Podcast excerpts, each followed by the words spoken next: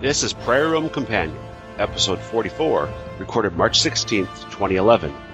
Missing the Mark.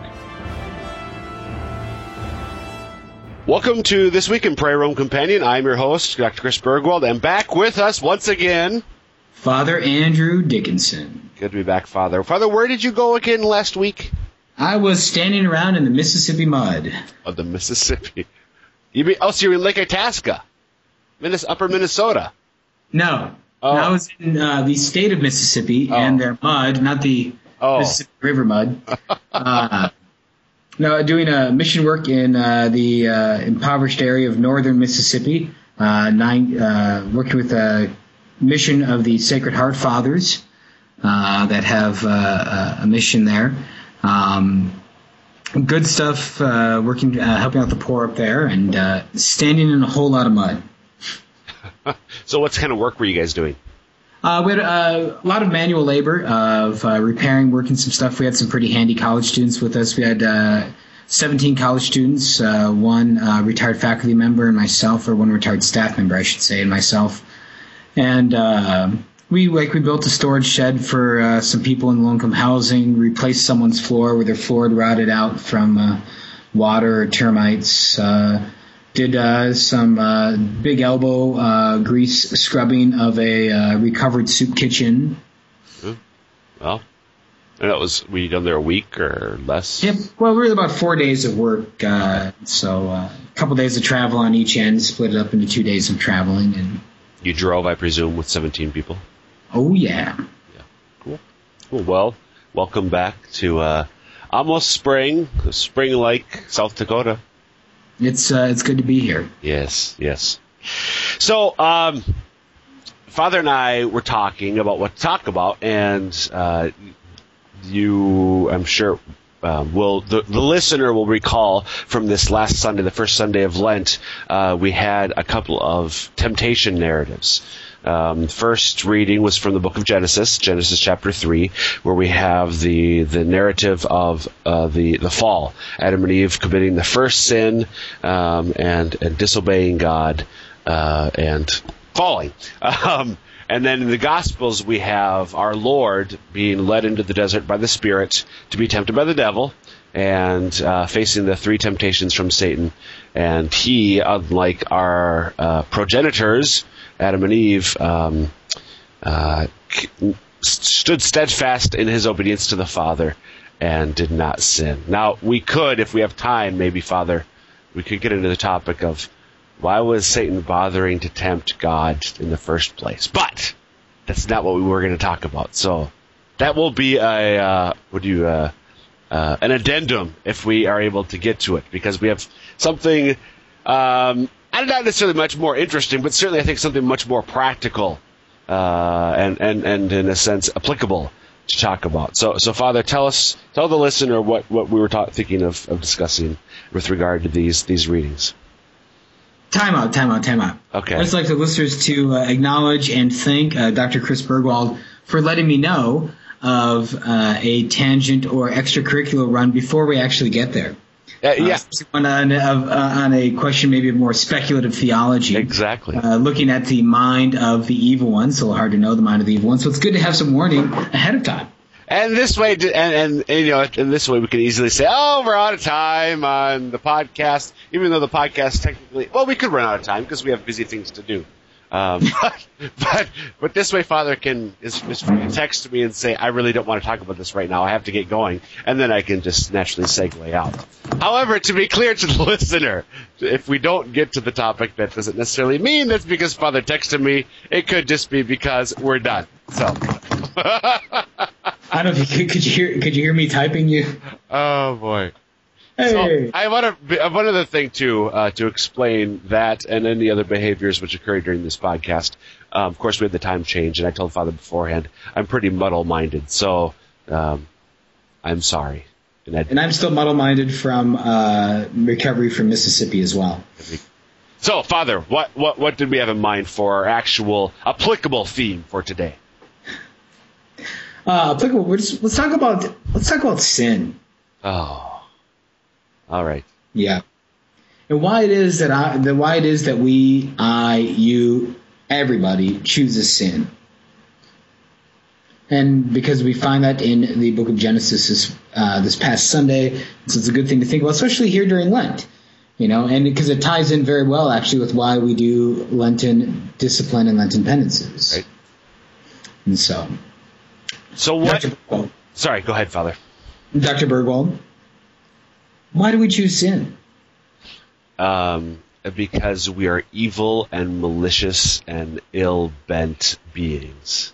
Exactly. No, not necessarily. we Um, choose sin quite often because we have an appetite for good, right? And so when we choose to sin, it's not that we're choosing something bad because we know it's bad.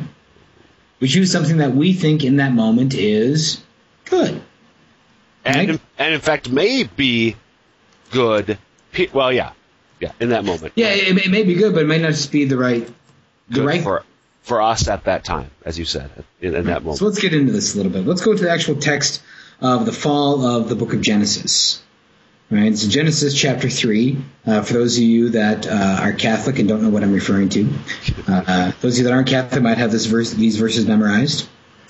Uh, so of course we had this uh, for the first reading this last Sunday. The serpent, the most cunning of all the animals, uh, goes up to the woman and says, "Did God really tell you not to eat from any of the trees in the garden?"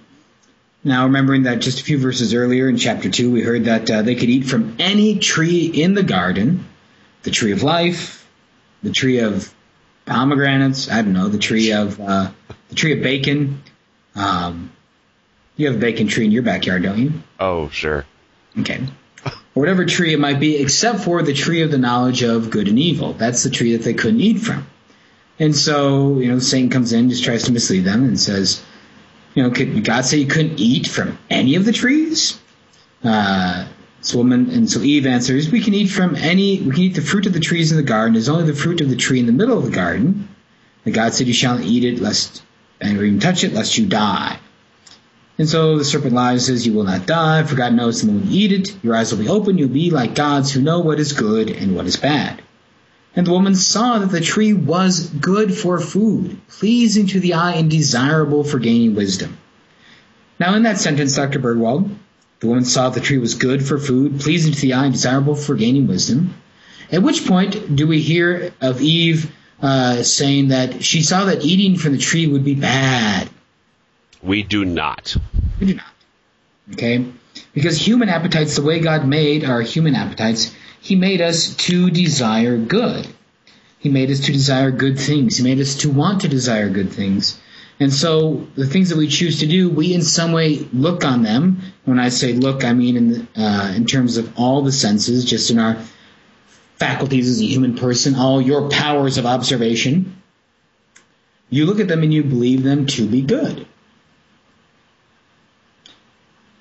Did we catch that? Yep. Good. Ha. so when we sin, it's not a matter of me choosing something because I know it's bad. You know, we, uh, any of you fans of Looney Tunes or maybe other old cartoons might know those when they portray the moment of temptation. You know, for a character in cartoons, you have the good angel on one shoulder and the bad angel on the other shoulder, right? And the good angel's like, no, you know, no, don't do this. But the bad one usually says, oh, you, it's bad. It's, you know, be bad, be bad. Really, the tempter never tells us be bad.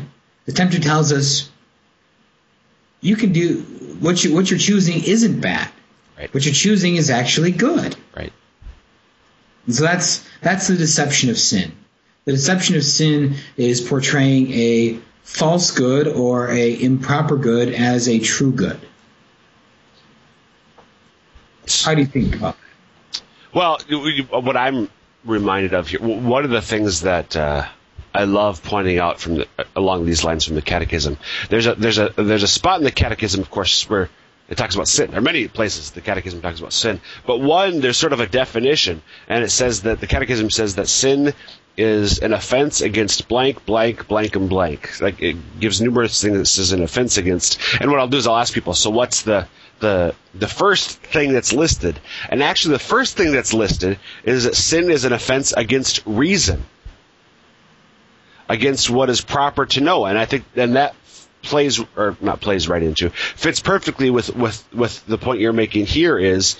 Uh, that when we sin, we are choosing something which is good, but we're choosing it at the wrong time or the wrong circumstance, or it's wrong for us at that point. It's not bad in and of itself. It is a good thing, as you're saying, but but we have not properly thought about it, so to speak, uh, to choose the thing which is best for us. We're choosing something which, at least at that point, is less than good, and and therefore ultimately evil for us. Um, right. And I think and I think that's a either way, either way, whichever way you, you express this point, um, I think that's something which it, it's so important for people to understand because we have a notion, I think, of or the way that most people think about sin is, boy, we we just you know it, it's when we when we say somebody's sinning, we're saying they're doing something horrible. Like I was joking at the beginning, we're evil. We're that's just exactly. And but that's not. That's we we recognize that in the vast majority of cases, when you and I commit sins, we're not out to you know give the finger to God, so to speak. We're choosing something which is an apparent good or is objectively good but is not good for us right now. And trying to communicate that the real nature of what sin is i think can be can be very helpful for people to understand um, in a in a greater way uh, the the truths of our spiritual life. Very much so. Uh, and, and in that sense too um, we get to the whole idea of the virtue of prudence. Right. You know that prudence Absolutely. is choosing the right thing at the right time in the right way um, and so just because, you know, um, bacon is a good thing, right? Bacon is a good thing. You know, Acts chapter 11, arise, Peter, slaughter and eat. What God has declared clean, you shall not declare unclean. Bacon's a good thing. But, you know, uh, a pound of bacon every day uh, is not a good thing. Unless you're on the Atkins diet. Oh, wait, no. Okay. Never mind. Yeah. No, still not good. guys, Sioux Falls says, I endorse anything regarding the Atkins diet. the dietary recommendations made by Dr. Chris Burgwald. If you're in need of dietary help, you should contact the help. The con- you should contact a health professional. The physician kind of doctor, not the theologian kind of doctor. well, those disclaimers are hard work, but so um, so in, in knowing the good and choosing the good so the pound of bacon, sorry, so a pound of bacon every day isn't necessarily a good thing. Prudence is where I got right. you off track. Pound of bacon, pound of bacon every other day is perfectly fine. uh, anyways, a friend of mine once asked if he should be worried that his wife was encouraging him to smoke more and was cooking for him a pound of bacon each day. but uh, so so that's you know, and, and there we get kind of the Hebrew notion of sin that sin is missing the mark. Um, uh, and some biblical theologians talk about that the word uh, for sin in Hebrew in the Old Testament is about missing the mark. And so it's not much about doing evil, um, although it is evil. But that also comes to, anyways, we could go into the whole idea of what is evil. But that sin is missing the mark. Um, and maybe just go into the idea of evil. What is evil? Evil isn't a thing unto itself, so to speak. You can't but it's touch the it. absence of good. It's a privation, if you want to use Thomistic language. Of a the privation of a due good. Of a due good, and so not the privation of a what's the opposite of a do good? Well, a, due, a good, a good in the sense a, a good D-U-E, a good that ought to be there. So um, uh, the privation of a due good. So in other words, it's not an evil that I do not have the good of wings, because wings are not due to me as a human being. Uh, and so it's not an evil that I'm deprived of a pound of bacon every morning? Um, no, sorry. You are not due so. a pound of bacon. I had to think about that. Think, you know, think th- that through, but in the end, no.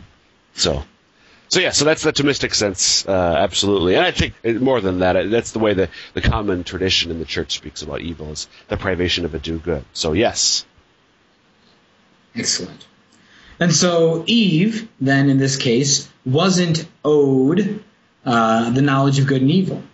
If you go back to the fall original sin, Adam and Eve weren't it wasn't due to them to have this knowledge of good and evil. Rather, that was something that's due to God alone, and that they received from Him in certain ways, because they received direction, directives, law, covenant uh, from Him. Uh, and then they sought to grasp for themselves something that wasn't due to them, something that wasn't proper to them. Or, and I think the key there is grasping.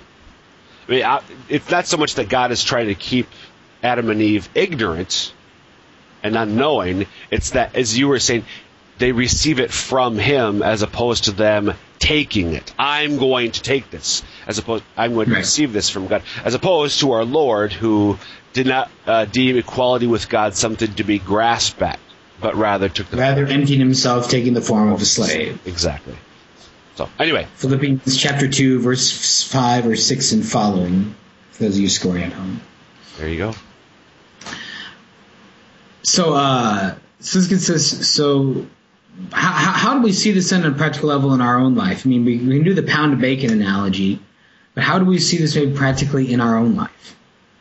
So one thing that comes to my mind is is just you know as as I'm going throughout my day, or okay, let me do this sort of retroactively. At the end of my day, when I think back about do an examination of conscience and about the ways that I've uh, failed to to live up to what I'm called to be, the way I've sinned that day, all too often I tend to, when I've sinned, it's because there's been something that I want to do, which in of itself may be good. But again, at that time or that place, um, I, w- I should not have done that particular thing.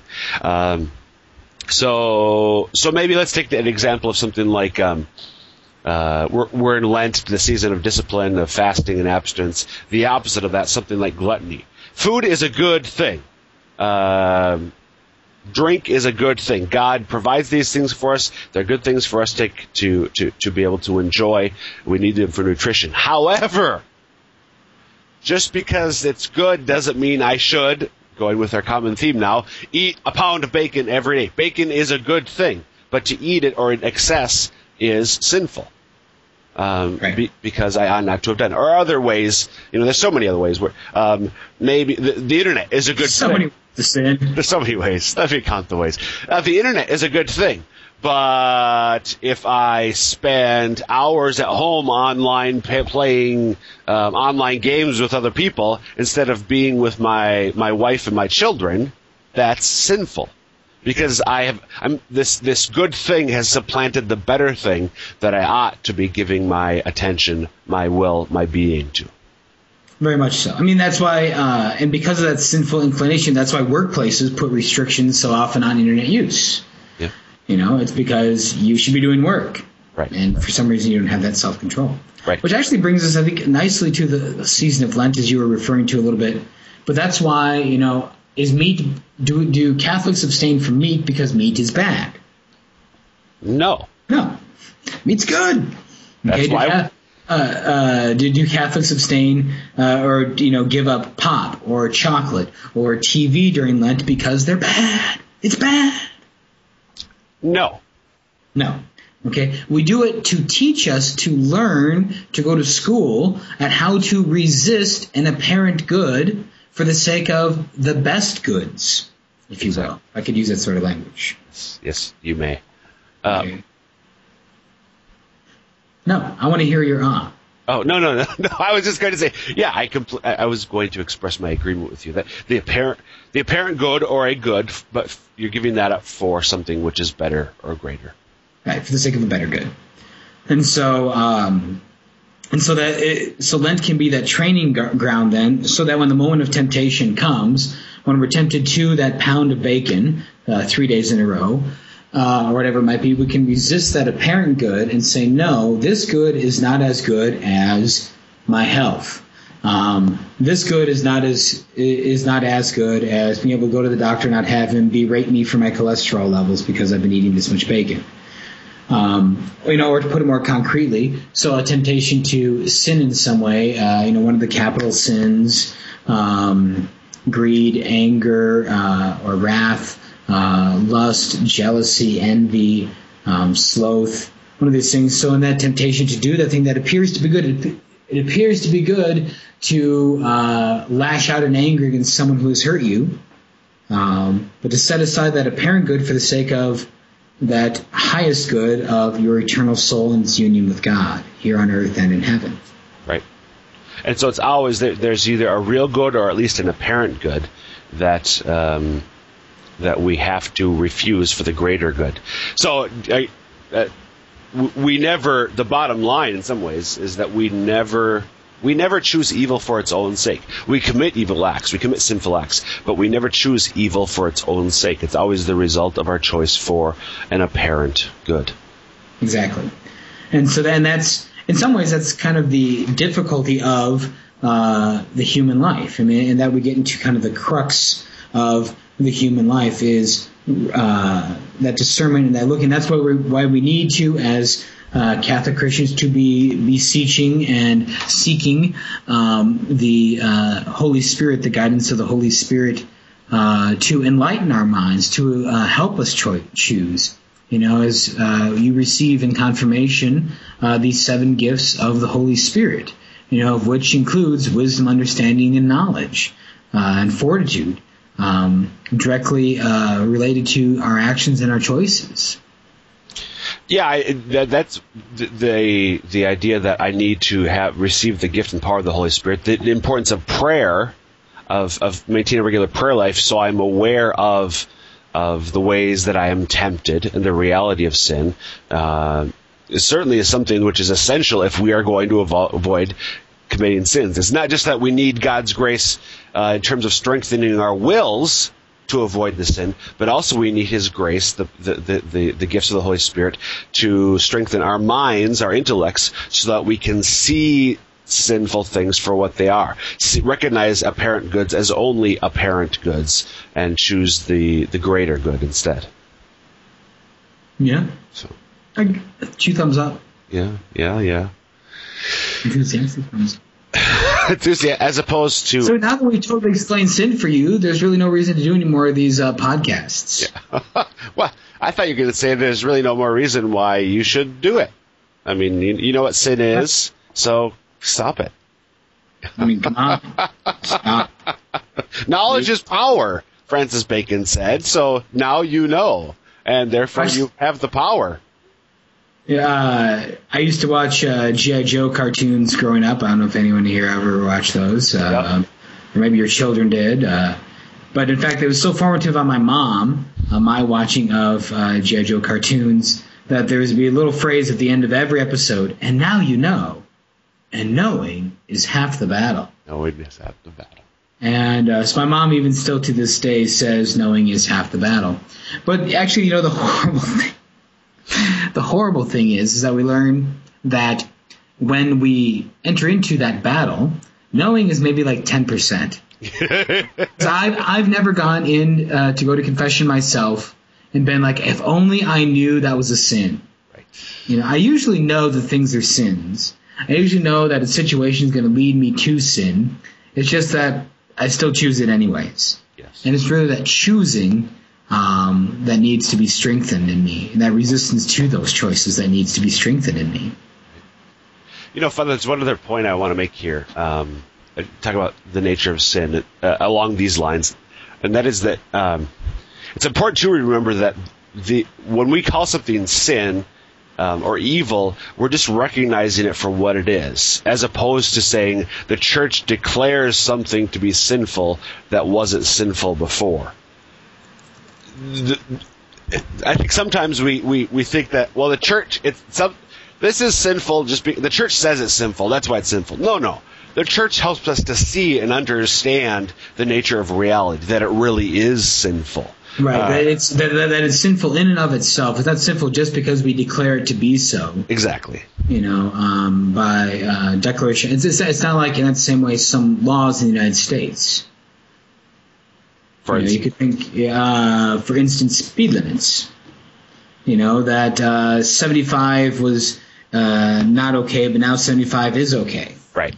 You know, um, in that sense, and that's in a certain sense, it's I mean, while there, I mean, speed limits are based on certain things, you know, the type of traffic flow, access to sure. the road, things like that. Um, at the same time, um, it's uh, um, it's somewhat arbitrary because we have the exact same interstates exactly. here as they do in Minnesota, but our interstates are 75 and theirs are 70. Exactly. Yeah, arbitrary is the key word. Things like that, those sorts of rules are arbitrary, but the church's teachings about what is sinful, those are not arbitrary. Um, at least the vast. There are a few things like the, the precepts where the church has the ability to change them. Um, you, you maybe a little bit you could say in, in some sense they're arbitrary, or at least the church could change them. But in the vast majority of sins, when it's not a matter of violating a church precept, when it's simply doing something wrong, um, it's not it's not the church's uh, de- declaration that X is a sin that makes X sinful. It's this the church's the saying is a sin is like a warning sign. Look out! Don't touch this. Hot, do not touch, or slippery when wet. It's just a sign identifying the danger rather than the sign that makes the danger actually dangerous. Correct.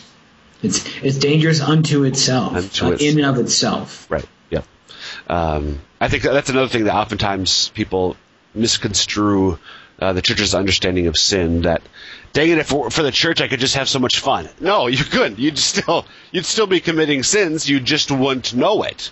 You'd be sick, but there would be no physician. To, there would be no diagnosis of the sickness that you have. Right. So. Um, the truck is still a truck, even if you don't see it coming.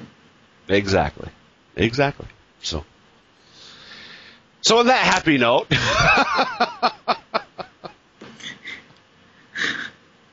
How's that happy? uh, healthy. It's a healthy note, Father. You know, Okay. Well, so then it is happiness. I exa- very thank you very much for completing that circle for me. So, uh, any any final or closing thoughts for this week, Father Andrew Dickinson? Be good Avoid evil. and avoid evil. Well, no, I said be good. Be good would be avoiding evil. I know, but the, the the the fundamental precept of the natural law is be good and avoid evil. So I was Right. just yeah. Anyway, anyway, okay, be good. I said This is my final thought, not your final thought. See, what happened there, dear listeners, is that Dr. Chris Burgwald saw an apparent good. The good of fulfilling my phrase, Exactly. even though it was a false good because it was my phrase to use. I thought you were done, so I was giving. uh, Okay, never mind. I'm gonna go now. All right. Thank you, Father, You're welcome. Thank you, dear listeners. and uh, we will be back once again next week. Next week, uh, F- Father won't be able to be with us, but we will have our illustrious guest hosts, Kevin and Renee, once again. So, Father, uh, have a terrific rest of your first week and second week of of Lent. And you as well. Thank you very much, Father, and we will see you next week on Prairie Rome Companion.